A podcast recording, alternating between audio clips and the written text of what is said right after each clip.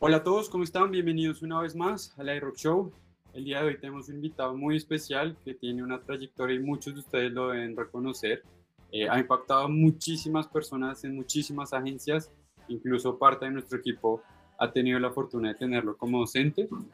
Eso es lo único que les voy a adelantar. El día de hoy un poco es conversar acerca de cómo está la educación, la publicidad, el mercadeo comenzando a conectarse y, cuál es su conexión día a día o en general a largo plazo con la industria, con las agencias, con las empresas y esa mirada.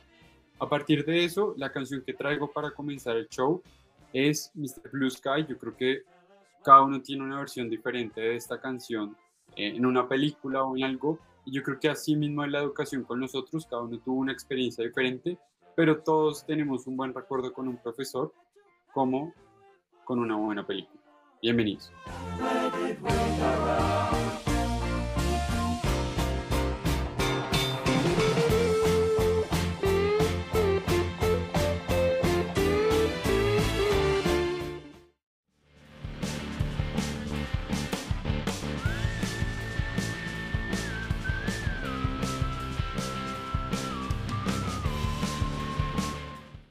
Bueno, bienvenido Julián. Eh, les presento a Julián Arias. Cuando ustedes lo escuchen, eh, ya sabrán quién es y cuando lo vean también. Yo lo conozco desde el lado de, todo lo que él ha hecho de, acercarse a, entidades digitales. Yo lo conozco cuando trabaja en Google, eh, parte de unos cursos de Google Marketing Platform, de Google Ads que se hicieron en el Poli. Tuve la fortuna de trabajarlos con Julián y bueno, voy a dejarlo que entre en calor nos cuente un poquito Eres profesor desde 2010, así ya son 11 años en docencia, eh, bastantes, aquí muchas caras por ahí han pasado. Cuéntanos un poquito de todo tu recorrido y bienvenido. Bueno, Andrés, un gusto volverte a, a saludar. Como, como muy bien lo decías, nos conocimos en, en, un acercamiento que tuvo el Poli con Google y, y tuvimos una jornada de, de, actualización y capacitación, ¿no? Eh, bueno, realmente en docencia llevo más de 20 años, pero, pero en el poli llevo, llevo 11. Desde el 2010 fui docente de cátedra y, y desde 2011 soy profe de planta. O sea, este año estoy cumpliendo 10 años de planta, que no sé a qué horas pasaron, para mí eso fue como 3 años y ya son 10 años como profe de planta ahí.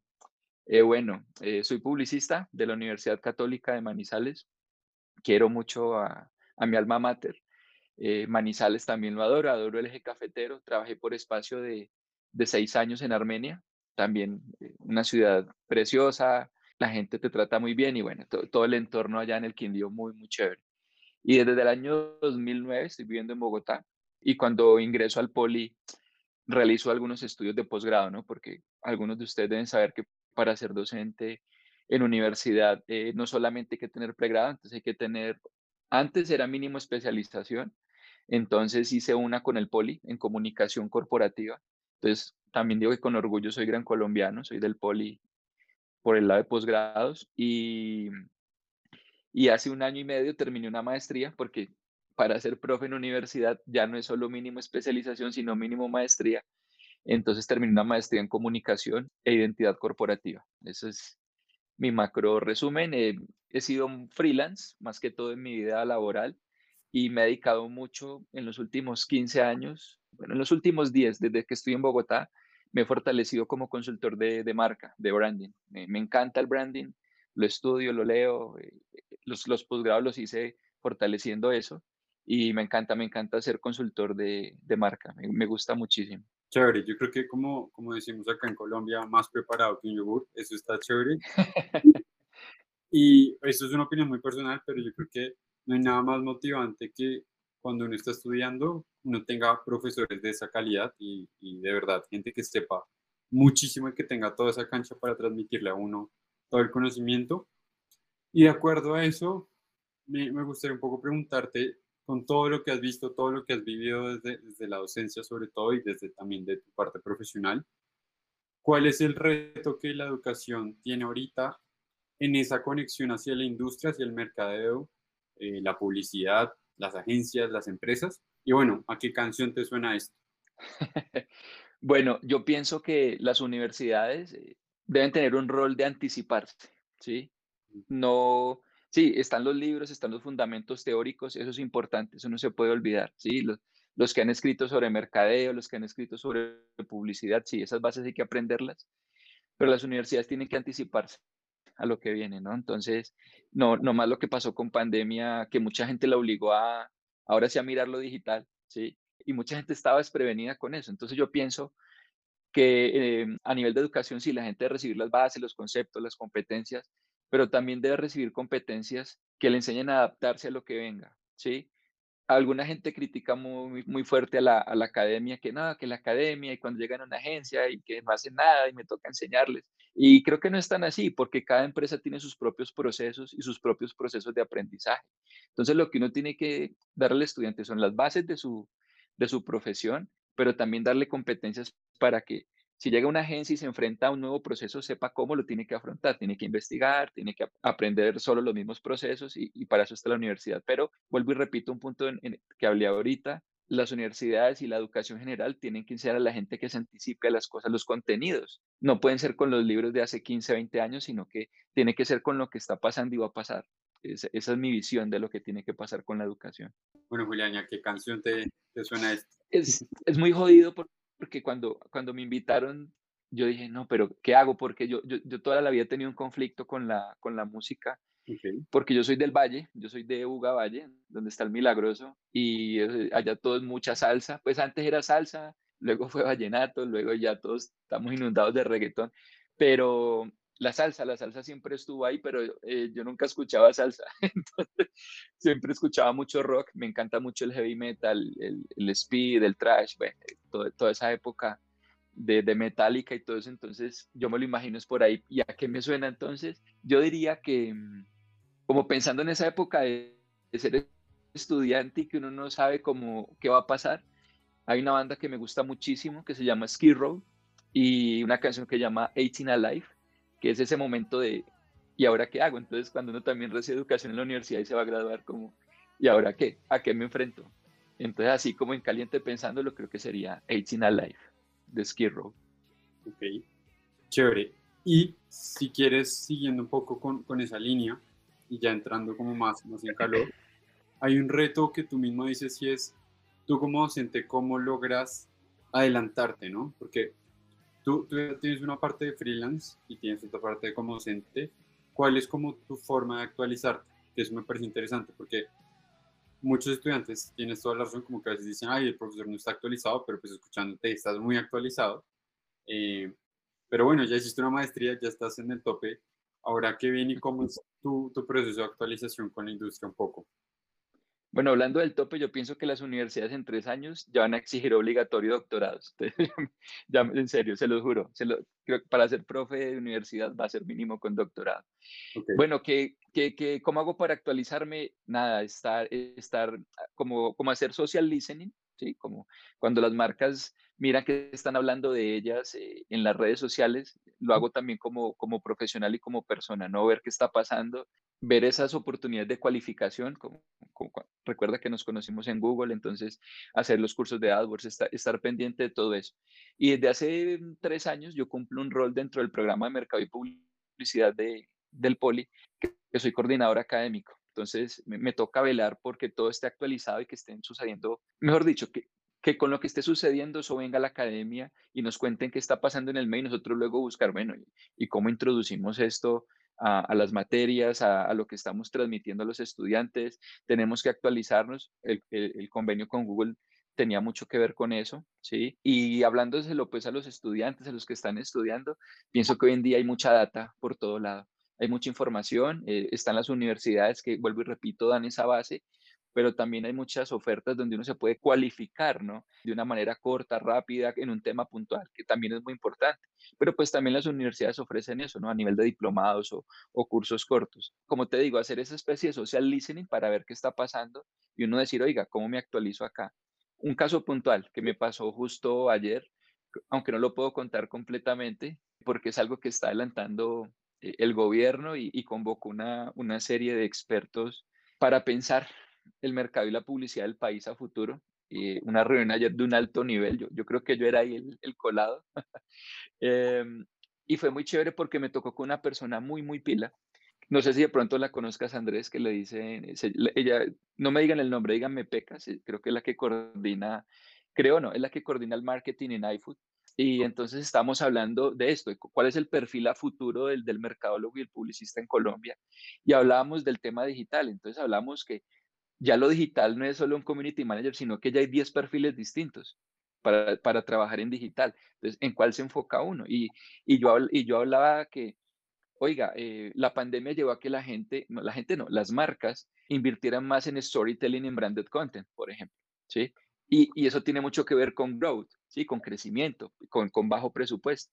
Pero, ah, pero ese perfil se fortaleció mucho con pandemia y ya, ya no solo growth, o sea, como, como, como el verbo en inglés, pues de, de crecimiento, sino que ya hay un growth hacking, hay un growth hacker, que es un nuevo puesto, ¿sí? Que es hacer crecer las marcas eh, en eso. Entonces, no fue pucha. ¿Y, cómo llevo yo hasta la academia? Entonces, claro, de una. Mira, si, si tú me puedes hablar en el poli de, de, Grow Hacking, bienvenido. Entonces, uno, recibir todo eso, capacitarse, ¿sí? Eh, saber cómo se puede potenciar eso. Y como te digo, estar pendiente de todo lo que está pasando, ¿sí? En, en, todas estas nuevas tendencias, en cómo evolucionan los medios, los mismos egresados, eh, Natalia, entonces yo también los contacto y les digo, cuénteme qué está pasando, venga, deme una charla y tenemos muchos ejercicios en la universidad, en el programa, donde llevamos a los egresados a que nos cuenten qué está pasando y nos, y nos actualicen y ver cómo integramos eso a los contenidos pues, del día a día. Chévere. Yo creo que ese es como el lado, el lado fabuloso de, de, la educación, pero me gustaría escucharte y es, el, eh, una, alguna historia de fracaso y, fracaso uniendo, por ejemplo, a lo que estabas hablando ahorita y es, ustedes tienen que actualizarse, tienen que estar muy como al ritmo, pero supongo que en algún momento debieron, o sea, hay muchos fracasos que no tiene la educación, eh, que nos cuenten un poquito cómo, cómo manejan también esa parte, de pronto enseñaron algo que no era, eh, o cosas de ese estilo, como la otra cara, porque, por ejemplo, muy personalmente, es una pregunta que me parece muy curiosa, un profesor sobre todo que estudian tanto ese fracaso como lo ven a nivel de, no sé, enseñar algo que no era, esa herramienta de pronto no, no prometía tanto, como esa percepción de ustedes más desde, desde la conexión a, a la industria también. Bueno, pues a ver, fracaso, a ver, que, que yo piense así en, en eh, académico, como te digo, no, uno trata pues de que no, de que no pase nada así, ¿no? todo puede estar perfecto, pero de pronto, no tanto hablando lo de fracaso, sino em, ese momento de validar lo, que los estudiantes están aprendiendo y confrontarlo, ¿sí? Con el mundo real, entonces digamos que a veces puede, puede, puede ser, vuelvo y te digo, es que fracaso me parece muy, como muy, muy, muy, muy fuerte la, la palabra, ¿sí? Pero tenemos unos ejercicios que son con cliente real, por ejemplo, ¿sí? Y en esos ejercicios con cliente real eh, hay, hay, unos niveles de satisfacción con los clientes muy altos. Pero claro, hay, ejercicios donde hay unos clientes que de pronto eh, no se entendió la mecánica del ejercicio, esperaban que los estudiantes le entregaran un producto final en lo que estábamos haciendo con ellos. Natalia participó de un ejercicio que se llama el Trinca, que es un ejercicio bajo presión donde eh, se hacen dos campañas de un día para otro. Y, y, a ver, y, y, nos pasó una vez que un cliente esperaba pues ya el, el, el, key visual para pautarlo la otra semana en, el tiempo, pues, y ya, y ya, esperaba pues casi que el comercial listo y, nada, simplemente era, era un ejercicio de propuesta estratégica y eso. Pero, como te digo, más que fracasos, lo que uno busca es eh, que el estudiante esté recibiendo lo que necesita para enfrentarse al medio, ¿sí? que reciba las herramientas. Y, y digamos que el fracaso es interno, o sea, uno les dice, dentro de la academia usted puede fallar, ¿sí? A las notas, pues yo les digo a mis estudiantes, las notas a mí no me importan, no le paren bolas a eso, sí, que tengo que pasar, sacarles notas y pasárselas a la universidad, claro, debo cumplir con eso. Pero cuando usted llegue a la calle, sí, no le van a preguntar, ¿en, cuánto pasaste publicidad 4? No, ¿usted me puede hacer la campaña o no?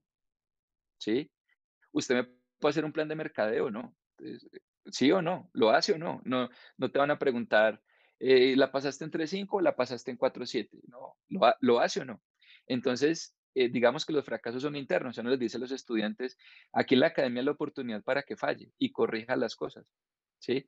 Para que cuando ya esté en el medio, ya, ya, ya, ya no cometa el error, el error cométalo acá. El error lo cometí yo antes y vengo a transmitirles eso, que me pasó esto, lo abordé así y es para que usted no le vaya a pasar cuando ya esté en su ejercicio profesional. Sí, de acuerdo. Yo creo que, y, me, me, encanta esa respuesta porque sí, definitivamente, y pues es la manera más, más, más, segura y, y, bonita de encontrar el fracaso sin, sin llegar a la vida real. Eh, y chévere, la verdad, estas oportunidades de conectarse con la industria que tienen me parece muy interesante porque sí, en la vida real uno o te equivocas, ya eso te puede gustar el puesto y no, eso es otro precio. Pero bueno, yo creo que todo eso que, que, que, has hecho y esa trayectoria y todo lo que ya hemos escuchado hace que, por ejemplo, un concurso tan importante como lo son los CEFI eh, abran espacio a un profesor y sobre todo que tú puedas aportar tu punto de vista. Cuéntanos qué pasa dentro, o sea, estos siempre vemos como jurados eh, y premios, pero pues esa parte interna de, de, cómo sucede, cuál es tu punto de vista también de, de, la importancia de que alguien de la academia pueda hacer parte de los jurados, más allá de gente de la industria, cuál es como tu, tu sabor secreto, tu, tu sabor, tu salsa secreta para, para ese premio. Bueno, aquí quiero hacer como una, una pequeña cuña. Desde el año 2018 estamos quedando entre los finalistas en EFI, ¿sí? Siempre somos un, un, promedio de cuatro profes que, que, inscribimos y hemos estado ahí en la final desde el 2018. Eh, entonces quiero hacer esa, esa cuña, nos ha ido muy bien en muy los bien. últimos tres, cuatro años. Este año tenemos dos profes finalistas, que la, la, la, otra semana es la entrega de EFI, entonces ahí ya mínimo hay dos bronces y nos tiene muy contentos porque eso valida todo el ejercicio que hacemos con los estudiantes, ¿no? Entonces, ¿qué pasa con EFI? No sé si pongo un poquito en contexto y bueno, eh, si me escuchan otros publicistas, todos queremos ganarnos un premio Canes, como sea, ¿sí? pero a mí me gustan más los premios EFI, porque EFI premia la efectividad, campañas que realmente funcionaron, ¿sí? No estoy diciendo que las de Canes no hayan funcionado, pero a veces uno ve unas que está como medio trucho eso, pero bueno, eh, hay, hay, también grandes campañas en Canes. Entonces, EFI, me encantan esos premios porque, vuelvo y repito, premian la efectividad que realmente funcionó y, me ha gustado mucho pues que, que, nosotros hayamos figurado muy bien ahí. Entonces, ¿por qué la invitación ahí? Por, por, por inscribir uno, uno, uno lidera un grupo de máximo ocho, ocho chicos. Entonces, uno hace la inscripción y como hemos figurado en las finales, entonces ya le dicen a uno, oiga, les ha ido bien, eh, a usted les gustaría ya estar del lado de acá siendo jurado de las grandes marcas. Invitación me llegó este año y yo pues de una respondí que sí, yo quiero, yo quiero entrar en ese proceso. Nunca había sido jurado de EFI y fue brutal, fue muy bueno. Era un, un grupo como de ocho personas y casi todos eran CEOs de compañías. Sí, eh, es más, una de las compañeras de mesa de jurados la vi en un comercial en estos días porque es la directora de comunicaciones de Claro y yo, uy, fue pucha, de ese, de ese nivel era, era, era el equipo con el que evalué y, y lo hice por tener la experiencia, pero también por aprender muchísimo. Entonces, claro, yo tengo la visión de, de freelance, de branding, pero ellos tienen la visión de un CEO que, que responde por una compañía. Entonces, cuando estábamos evaluando, ellos, ay, sí, lo creativo está muy lindo, ay, sí, pero y lo estratégico, los precios, los costos, realmente esa, esa promo, si vale eso. Entonces yo era ahí anotando súper feliz, aprendiendo, aprendiendo del ejercicio y pues aportando ya lo mío, ya más desde la parte creativa y conceptual, ¿no? Pues ya les dije que soy publicista, pero, pero muy, muy chévere la visión de los CEOs. Entonces para mí fue, un aprendizaje grandísimo, fue brutal. Por tema, uno firma un acuerdo de confidencialidad, no le puedo decir qué marcas, en qué categoría estuve ni qué marcas evalué, Espero que las que yo dije que si pasaran a la final lo digan esta semana que viene, pero fue muy, muy, muy enriquecedor ese, ese ejercicio de, de ser jurado de EFI. Chévere, me, me, alegra mucho escuchar eso y no, no, no, sabía ese dato y está buenísimo y es, está bueno a veces eso, como mostrar que la academia no está desconectada, lo que muchos estudiantes a veces piensan, con eso muestran que el profesor que está ahí es igual de grandioso que la gente y la gente que uno ve en las agencias y eso es buenísimo. Chévere y, un poco ya, ya mirando con miras a, hacia unos años futuros, ¿cuáles como esos, esos, esos, consejos que le daría el, el, Julián de hoy al Julián de ese 10 o al Julián de la universidad eh, que ha hecho todo esto y, y un poco que quisiera como volver a correr lo que ha corrido, eh, o qué cosas le, le, le dirías como chéveres así para motivar a, todos esos, estudiantes que nos escuchan o bueno, a los publicistas, datas, toda la gente que está en nuestra comunidad. Sí, al Julián de, de hace 20 años, fue pucha. Eh, nada, que no tenga miedo, que, que le haga, que, que crea, que crea mucho en él. Pero sí algo muy, muy importante, ¿no? Que las oportunidades están, pero no están cuando uno las pide, ¿sí? Pero cuando la oportunidad aparezca, uno debe estar lo más preparado que pueda, ¿sí? Entonces, claro, yo, yo me gradué en la universidad, digamos que me fue bien, que no era invisible, me conocía la decana, eh, ¿sí? Y uno se graduó, entonces uno quiere, no, yo quiero llegar a ser el hiper mega creativo y no. Y bueno, desafortunadamente yo me gradué en una época donde el país tenía una crisis económica muy fuerte que fue a finales de los noventas. Algunos de aquí eran un proyecto, eh, no estaban pues en los planes de nada, pero les cuento que a finales de los 90 una crisis, claro, me, me cogió una etapa muy fuerte donde fue, fue muy difícil engancharme, pero quería que me contrataran como creativo en una agencia y, y no pasó cuando yo quise. Entonces, cuando entendí, no, oiga, fortalezcas en esto, refuercen esto, ¿sí? Y la oportunidad cuando apareció ya, ya me tenía listo. Entonces, eh, retomo algo que dije hace mucho rato. Las universidades dan, dan, dan las bases teóricas de lo que se necesita, ¿sí? Pero también hay muchas opciones de, reforzar eso que uno aprende en la U, ¿no? Y tampoco quedarse solamente con lo que le, habla uno, le cuentan a uno los profes, ¿sí? Sino que hay un tema que le gusta a uno, potenciar ese tema, ¿sí? Y, como les cuento, hoy en día hay mucha info gracias a, estas herramientas que tenemos. Lo que yo les digo también, yo tengo una materia muy bonita que llama Publicidad 1, que es la introducción a la publicidad. Y mire, existió esta agencia, existió David Ogilvy, Baerback todo esto. Y les digo, pero están arrancando la carrera de una vez perfílense. Entonces yo les muestro los perfiles que hay en la publicidad. Entonces, mientras va avanzando todo esto, usted miren qué es más fuerte, ¿sí? E independiente de lo que sea más fuerte, mire en qué materias, cuando usted entregó algo, eh, no sufrió, le gustó, que si trasnochó, dijo, oiga, qué bacano, pues yo, yo no me siento que estoy entregando una tarea, no estoy haciendo algo para entregarle a un profe. Entonces, cuando sienta eso en una materia y sepa que le sale natural y que lo disfruta, eh, por ahí es el camino. Y la invitación es a fortalecer eso, ¿no? A, a, potenciar eso. Entonces, si la gente dice, no, es que yo quiero ser copy, pero no leen, no se, lee, no se leen dos libros, tres libros al año. En este país hay copies que no leen libros o que tienen mala ortografía. Entonces, pues, ¿cómo, ¿cómo, te van a contratar en una agencia? ¿sí? Eh, que quieren ser gráficos. Entonces, bueno, y, y, y, qué estás, y qué proyectos alternos tienes como gráfico. ¿sí? Tienes un blog, ¿cómo está tu Behance? Eh, ¿qué, ¿qué, estás haciendo como gráfico? ¿sí? Entonces, es eso, ¿no? Como nutrirse con la teoría de la carrera, nutrirse también de muchas cosas y fortalecer ese perfil es la recomendación que yo hago para, para que cuando la oportunidad le pase uno por el frente, listo, me subí y, me cogió súper preparado. Esa es la recomendación grande que les hago a todos y, y al Julián de hace unos 15 años. Chévere. Una, una última pregunta ya para cerrar, un tanto polémica y es, ¿data y creatividad van juntos o van separados? ¿Cómo lo ves? ¿Data y creatividad van juntos o van separados? Esa pregunta es brutal porque hoy en día todo está dominado por la data, ¿no?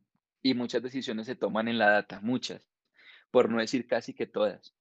Hay un publicista que yo admiro muchísimo, que es Fernando Vega Olmos, que es argentino, que fue cuando yo, cuando yo estaba en la UF, lo veía como, uff, eh, tengo que ser como Fernando Vega Olmos. Y él, y él fue muy fuerte, no, sigue siendo muy fuerte, ya tiene su propia agencia, él es un ícono de la publicidad y, y él escribe, de verdad, ha dejado de escribir en Facebook, pero él escribe mucho en Facebook sobre eso, como que, oiga, la data es importante, pero también necesitamos esa publicidad que, que lo hace sentir a uno, que lo hace erizar, ¿sí?